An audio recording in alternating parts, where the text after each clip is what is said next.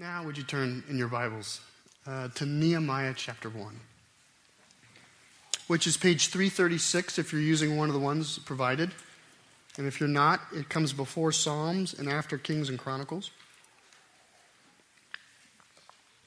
It's one of those books, the hard to find ones. As you're turning, I want to I want to give you some context. So the Bible Genesis, Exodus, Leviticus, Numbers, Deuteronomy. Deuteronomy works to tie Genesis, Exodus, Leviticus, and Numbers together. So Deuteronomy actually the, the name of the book is the repeat of the law, is the idea that's being expressed there.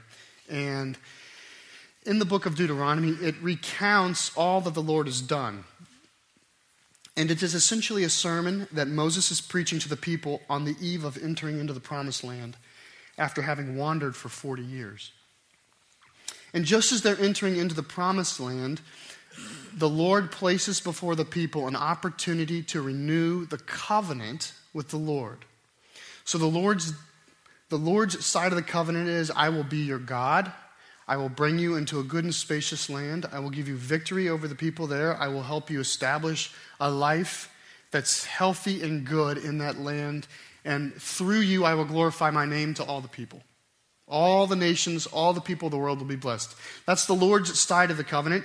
Uh, the people's side of the covenant is to worship the Lord alone to forsake all other gods before him, but to worship him alone, and then to follow his statutes and decrees. And if they do that, it'll go well. And at the end of Deuteronomy, there is this time where Moses places before the people the blessings of the covenant, or contract is another way you might think of it, the blessings of the covenant and the curses of the covenant. And the blessings are all the good things that will come forward, the fruit in their lives that they'll experience if they obey the Lord, and the curses are the bad things that will happen. And there's a lot of bad things that will happen to the people of God if they forsake the Lord. They will be uh, conquered, their cities will be sieged, their children will be dashed against the rocks, they will be starved, the temple will be destroyed, and they will be brought into exile. All of that is said in, in the book of Deuteronomy in one way or another.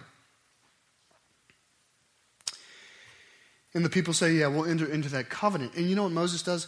Moses writes a song actually. It's a long song. And the front end of the song is all that God has done for them, and the back two thirds of the song is what will happen if they forget the front end of the song. It's this, and he says to the people, you have to learn and memorize this song. You have to sing the song. You have to know the song. He says it's not a small thing, it's a big thing. He says, by the words of this song, you will live. And the song is, remember what God has done and know what will happen if you don't remember what God has done. And he teaches the people the song, and they forget it. And the Lord sends prophets to them who, in their own way, are reminding them of the song. But people don't sing it, and the nation of Israel walks away from the Lord over several hundred years. And eventually, all the curses that the Lord said would happen happen. Um, their city is besieged, they're starved, the walls are torn down and destroyed. The people are brought into exile. The Babylonians come in, they defeat Israel, and they bring all the, the Jewish people that remain there into exile. And they are in exile for 70 years, as the Lord said they would be. And then in the 70th year of their exile, King Cyrus, the king of Persia, says this The Lord, the God of heaven, has given me all the kingdoms of the earth, and he has appointed me to build a temple for him at Jerusalem in Judah. Any one of his people among you, may the Lord his God be with him, and let him go up. And just as the Lord said in the 70th year, the Jewish people were allowed to return back to their homeland to start over again. And we're picking up in the story in Nehemiah 1, where we're picking up is an occasion in the story where Nehemiah, who is a Jew, is he, he has remained in the capital of the Persian Empire in service to the king of Persia. He is the cupbearer to the king of Persia. It's a very prominent, trusted position. So Nehemiah has never returned back to the promised land. He never went home. In fact, I don't think he's ever even seen the promised land. If you do the best math, there's almost no way that Nehemiah was ever even alive. He would have only heard of, of the beauty of the temple. He would have only have known of how great I mean, the Temple of Solomon was one of the seven wonders of the world. He would, have, he would have heard of those things, but he would have never actually seen them. And he's serving the king of Persia. And as he's serving the king of Persia, one of a group of people come back from Jerusalem to the capital, and one of them is his brother. And he says to his brother, Tell me about it. Tell me all about it. What is it like? Share with me. And this is what is said Nehemiah 1. The words of Nehemiah, son of Hakaliah. In the month of Kislev, in the 20th year, while I was in the citadel of Susa, Hanani, one of my brothers, came from Judah with some other men, and I questioned them about the Jewish remnant that survived the exile, and also about Jerusalem. They said to me, Those who survived the exile and are back in the province are in great trouble and disgrace. The wall of Jerusalem is broken down, and its gates have been burned with fire. When I heard these things, I sat down and wept. For some days I mourned and fasted and prayed before the God of heaven. Then I said, O Lord, God of heaven, the great and awesome God, who keeps his covenant of love with those who love him and obey his commands, let your ear be attentive and your eyes be open to hear the prayer of your servant is praying before you day and night for your servants, the people of Israel. I confess the sins we Israelites, including myself and my father's house, have committed against you. We have acted very wickedly toward you. We have not obeyed the commands, decrees, and laws you gave your servant Moses. Remember the instruction you gave your servant Moses, saying, If you are unfaithful, I will scatter you among the nations. But if you return to me and obey my commands, then even if your exiled people are at the farthest horizon, I will gather them from there and bring them to the place I have chosen as a dwelling for my name. They are your servants and your people, whom you redeemed by your great strength and your mighty hand. O Lord, let your ear be attentive to the prayer of this your servant and to the prayer of your servants who delight in revering your name. Give your servant success today by granting him favor in the presence of this man. I was cupbearer to the king. In the month of Nisan, in the twentieth year of King Artaxerxes, when wine was brought for him, I took the wine and gave it to the king. I had not been sad in his presence before, so the king asked me, Why does your face look so sad when you are not ill? This can be nothing but sadness of heart. I was very much afraid but I said to the king, May the king live forever. Why should my face not look sad when the city where my fathers are buried lies in ruins and its gates have been destroyed by fire? The king said to me, What is it you want? Then I prayed to God of heaven. And I answered the king, If it pleases the king, and if your servant has found favor in his sight, let him send me to the city in Judah, where my fathers are buried, so I can rebuild it. Then the king, with the queen sitting beside him, asked me, How long will your journey take you, and when will you get back? It pleased the king to send me, so I set a time.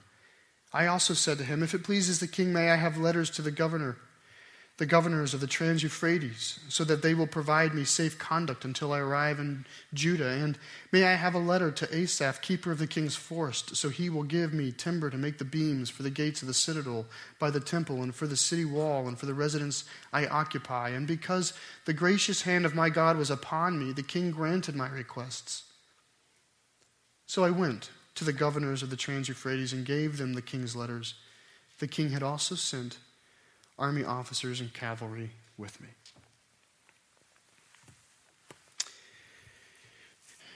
I hope you saw the prayer of intercession. If you're joining us today, we are, we are, this is a series about intercessory prayer, how to intercede for others, how to pray prayers of intercession, and I hope you saw it. Uh, it's, the prayer of intercession is there. And, and in past Sundays, we've talked about how, uh, how an intercessory prayer ought to sound, the elements of good intercessory prayer. This, this morning, what I want us to do is I want us to look at three lessons that we can learn from, from this scripture around the prayer, the setting of, out of which the prayer comes, that I believe give Nehemiah success and that offer um, hope in prayer to God's people. There's, there's, there's three lessons, and I want to go through each one, and I want to show you, show you where, where it happens. Here's the first, first lesson to look at Nehemiah prays out of his grief. Nehemiah's prayer comes out of his grief. Did you see in the third verse, after he hears, in the fourth verse, he says, When I heard these things, I sat down and wept. For some days I mourned and fasted and prayed. His intercession for God's people comes out of his grief. Earlier, we talked about what is a prayer of intercession. And we said that an intercessory prayer is essentially the fulfillment of the two great commandments. We love God, and in loving God, we go to him. But intercessory prayer comes from the fact that we love others. And so there's this sense. If you want to imagine like an image of intercessory prayer, it's you taking the hand of the person you're praying for and you kind of, you, you, at least in spirit, pull them towards the Lord and you take the Lord's hand and you stand in the middle and you intercede. Like, Lord, I love this person and I love you, and you have the power to make this right. And when there is that kind of love, whenever something is wrong, there's grief. Grief is what happens. Grief is love in a situation where there's where something's wrong.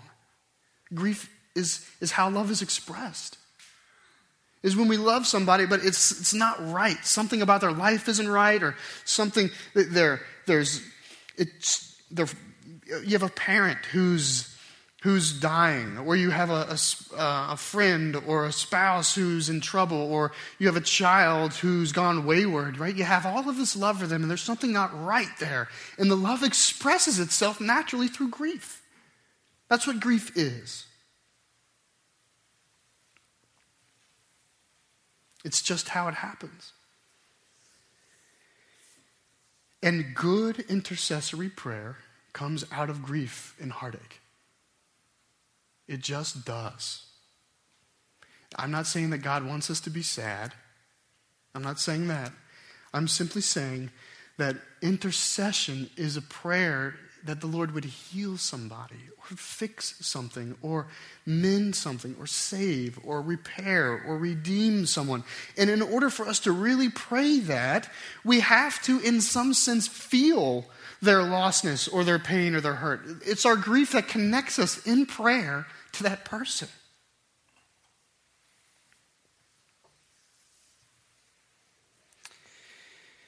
Let me flip it on its head and talk about it from the negative. When we distance ourselves from the brokenness of life, we distance ourselves from the ability to really pray. When we, in our life, choose to set up walls and safety barriers and set limits on relationships and all the sorts of things that protect us from grief, when we when we choose not to look at some things because some things are so wrong that they would they would get us down. So we don't want to look at it. So we don't look at it when well we will not pray for the things that we won't look at. When there's things that we won't touch because they're already breaking and to touch them just get your hands dirty. When we choose to distance ourselves from those things how then can we expect to be able to intercede for those things when we choose, like, the world will not cause me grief, like when we separate ourselves from the world in such a way that the only thing we truly love is ourself, then your grief is simply self pity. And you cannot intercede.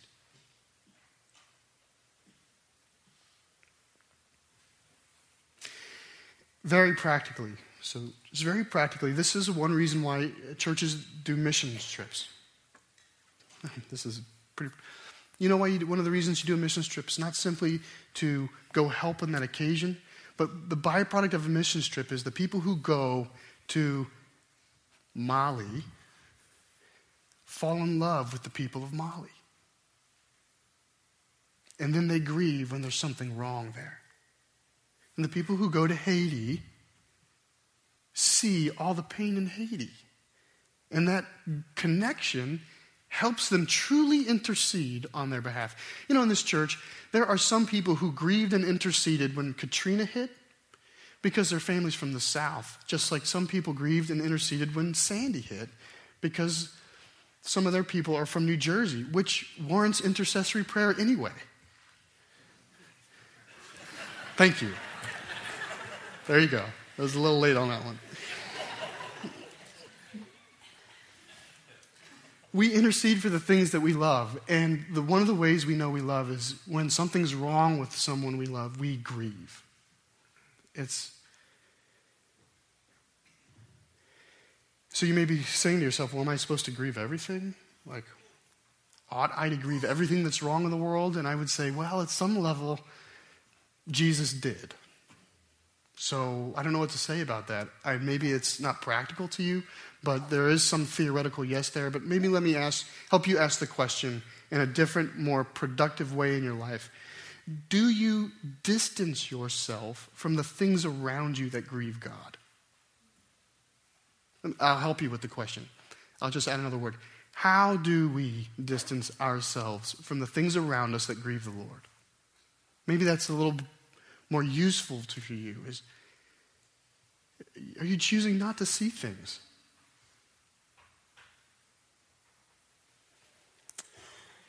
Intercession comes out of grief. Good intercession comes out of grief. You cannot just wake up and be a good intercessor.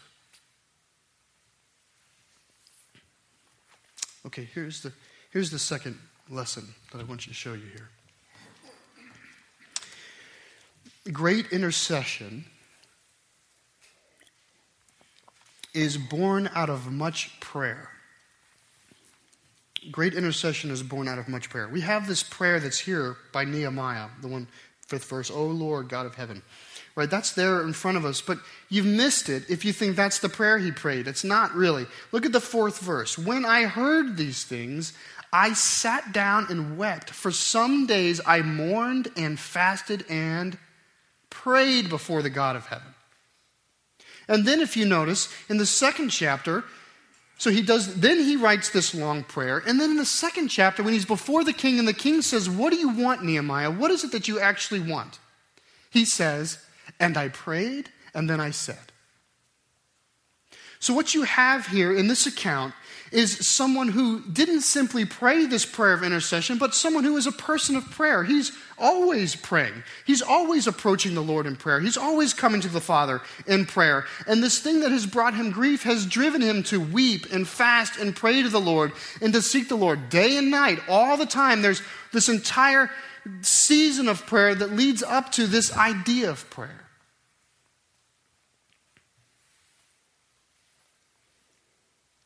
Sometimes it takes weeks to pray on a thing before you have a prayer that you know is godly. You know, those of you who've prayed before, the first section of the first period of time that you pray on an issue, um, very little of what you say is actually right or in the right spirit. We come to the Lord in the first, the first throes of prayer, we come to the Lord, we come to the Lord with answers. Lord, why don't you do this? Or we come to the Lord with our own self interest. It's really not a prayer of intercession, it's a prayer of petition. Lord, heal my wife so that my life is easier. They sound like that in the front. We need this time of intercessory prayer where we seek the Lord, where we draw close to the Lord, and through this period of time, we sweat out the imperfections of the prayer. We kind of, it, the prayer refines and it tightens up and it gets better until finally, at last, you arrive at a prayer where you go, This is a righteous prayer which can come before the Lord. Finally, like Nehemiah, you get to a place where you go, I'm writing it down. It is, this is the prayer that he wants me to pray.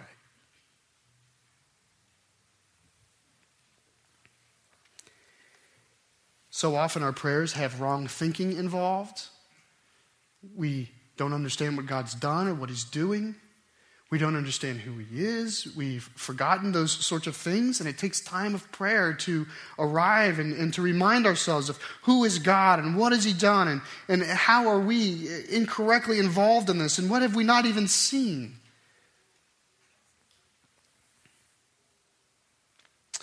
Practically, I would say this. I wonder, let me just offer you some practical thought here.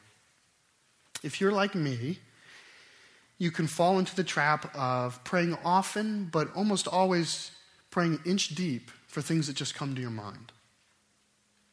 So, you know, you, you see something that reminds you of a person who's sick, and you, just you give you, you, well, you send a prayer up, is what they would say, right? You know, and then you're commuting to work, and you see an ambulance, and you say a little prayer there, and you see that, and it's almost like the life just the world around us just serves as object lessons, prompters causing us to pray. And in doing so, we pray often.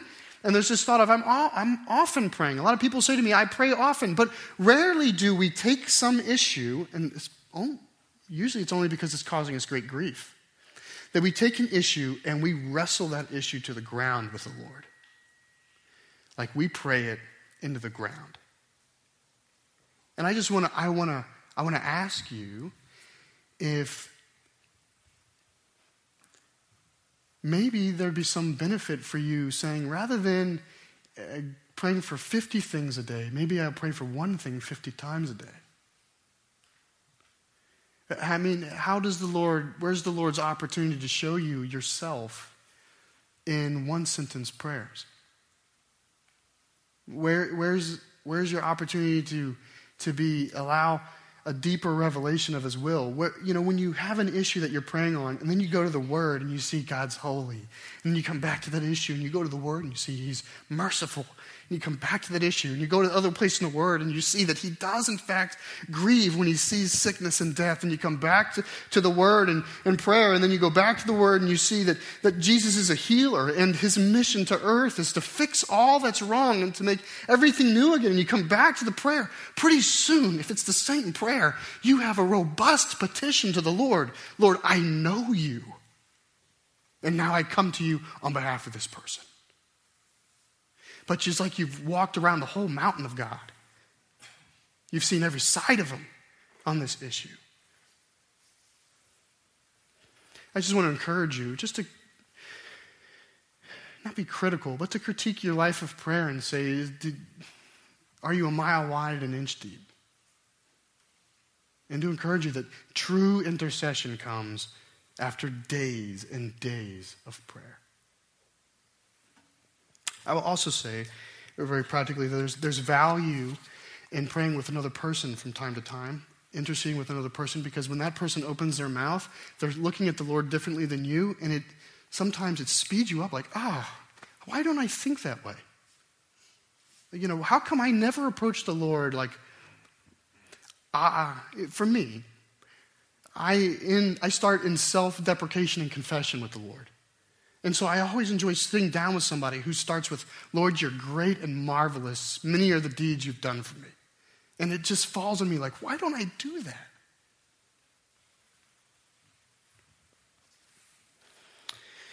Great intercessory prayer comes out of grief, and grief comes from loving things that are broken, like God loves things that are broken. And great intercession takes time. And here's the third lesson the third lesson is found in the prayer of Nehemiah itself. If you look at the prayer itself, first of all, you'll recognize things we've talked about before.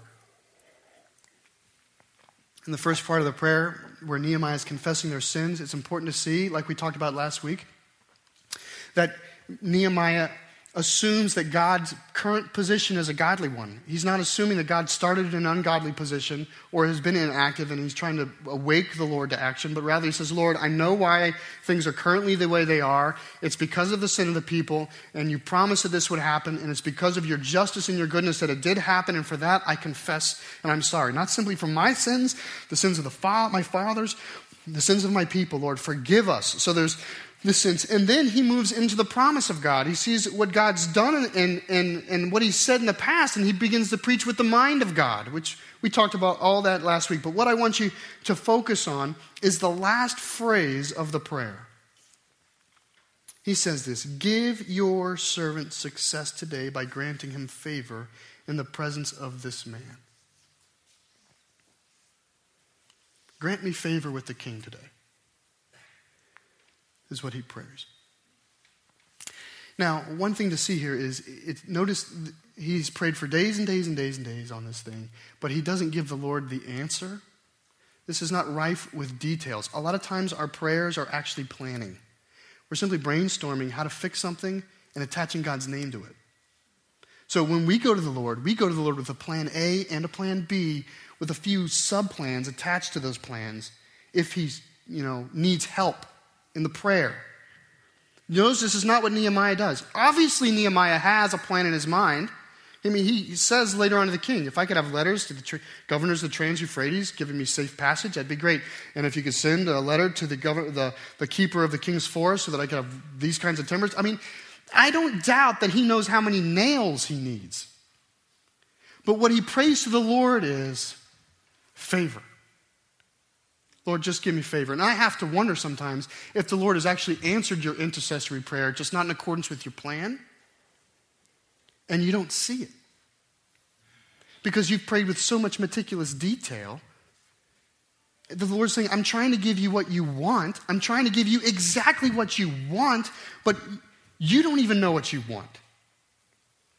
And if maybe we could just step back, but I, I just want you to see that. That's not the lesson. You can make it a lesson. Call it a lesson 3A. But what I want you to see is this his prayer involves him stepping out in faith.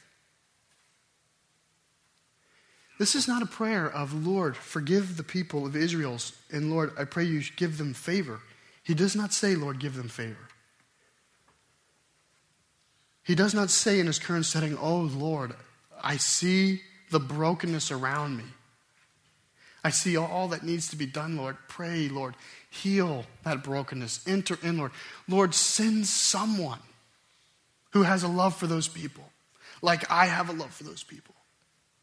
Send someone with my skill set, Lord, into that world where they, they can bring healing, Lord. If you could just find someone else who is gifted the way I'm gifted and grieves the way I grieved, if you would send them to that issue, that's not his prayer. His prayer, he grieves and suffers all of this issue, and then he says, Grant me favor, Lord, as I go to the king. He has to do something fearful. It says that he's fearful when he goes to the king, right? Here's the cupbearer saying to the emperor of the largest empire in the world at the time,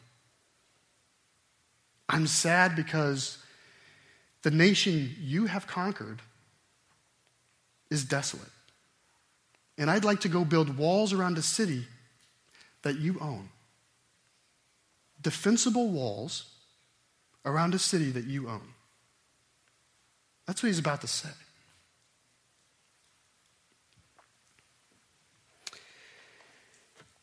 This prayer is coupled with faithful action. His intercession involves intercession. So often we want to pray prayers of intercession, but not be involved in intercession, a real intercession. I mean, we should see this. I don't want to make this obligatory. I don't want to uh, cast an attitude of there's no possible way that you can intercede for somebody unless you're actually willing to get down and get your hands dirty. I'm not saying that. I'm saying I, I certainly imagine that there are people who have been called to pray for. Um, tribes in Ecuador that the Lord doesn't call to go to tribes of Ecuador. I mean, I know many, especially among mature and older people, who've just called to a heart of intercession and prayer, and it's beautiful. And I don't want to call intercessory prayer not action. Prayer is action. So I don't want to say that, but I do want us to notice and see what happens here, and for you to question does it ever happen in your own life that this kind of prayer, that true prayer of intercession, would actually move us to step into the situation? It might apply in your life. Oftentimes, a faithful prayer implies faithful exposure to the world. The book of James in the New Testament says it this way it says, James says, faith and deeds are connected. In the message, it would be like people. Faith and deeds are connected. That's what it would sound like in the message Bible. He would say, nobody goes to someone who's, you know, doesn't have good clothes and is hungry and say, May the Lord bless you give you good clothes. And may you have a full belly today, my child. And then walk away. James says, that is not legitimate. That prayer does not count, is what he would say. He would say this faith by itself, if is not accompanied by action, is dead. He wouldn't just say it, he actually said that. Faith by itself, if is not accompanied by action, is dead. Now, I do believe that prayer is action, but I do want to ask you, I want to challenge you that do you pray to the point of inaction? Do you intercede for someone, but in the interceding, still hold yourself at a distance so that, so that you don't have to get mired down in their situation? To which the Lord would say, I would answer the prayer if my worker was faithful. Let me ask you this this, this prayer of intercession Forgive them, Father, for they know not what they have done. Did that come without action? With nails in his hands and feet when he prayed it. Intercession requires intercession. What kind of people is God calling us to be? Ones who sit at a distance and pray that the world would look great. Ones who see what is broken, grieve, wrestle with the Lord, and step in. That is the heart of intercessory prayer. I want us to pray now together. And as we pray, I'm going to just lead you through a reflection on how you pray. And maybe this is a good time for you to ask the Lord to change your heart about prayer. So, would you pray with me, please, as we uh, reflect on the message here? Lord, you are the God of the heavens and the earth, and in you are all answers. Lord, this morning as your people, we reflect that we cannot find the good apart from you. Lord, and we re- reject in mind, and I pray that you would help us reject in life the idols that are around us that tempt us to seek the good somewhere else, Lord. We reject wealth as an idol, Father. We reject uh, friendship even as an idol in our lives, Lord. Not that those things cannot be good, Lord, but that they tempt us to look somewhere else other than you.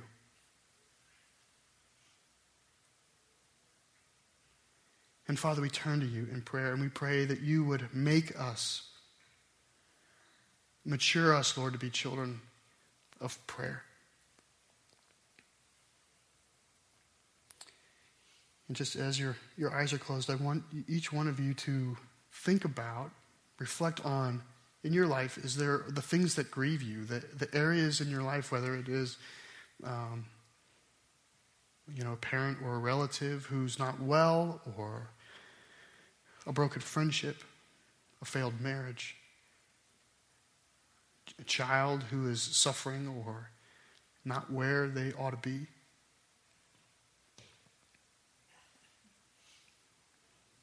Just want you to make that the focus of your prayer right now. If you find yourself saying, There's nothing that grieves me, I just want you to wonder. Ask yourself, Why is that?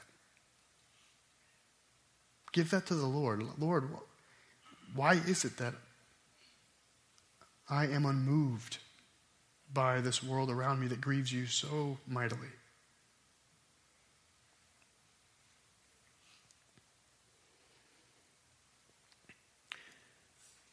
Lord, I do pray that you would help us stay with you on these issues, Lord, the ones that are in our minds and in our hearts, Lord. I pray that you would, you would help us be there time and time again, Lord, that we would return to your throne again and again because by the name of Jesus Christ, you give us confidence.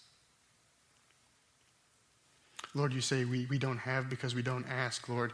You give us great and grand, mysterious phrases like we could move you with faith, like we could move mountains, Lord. And I pray that we would go to those verses and come back to you, and go to those verses and come back to you on the things of, of this age in our life that grieve us so. Show us yourself, Lord. And in doing so, Lord, make us willing and submissive to step out in faith. And I pray this in Jesus' name. Amen.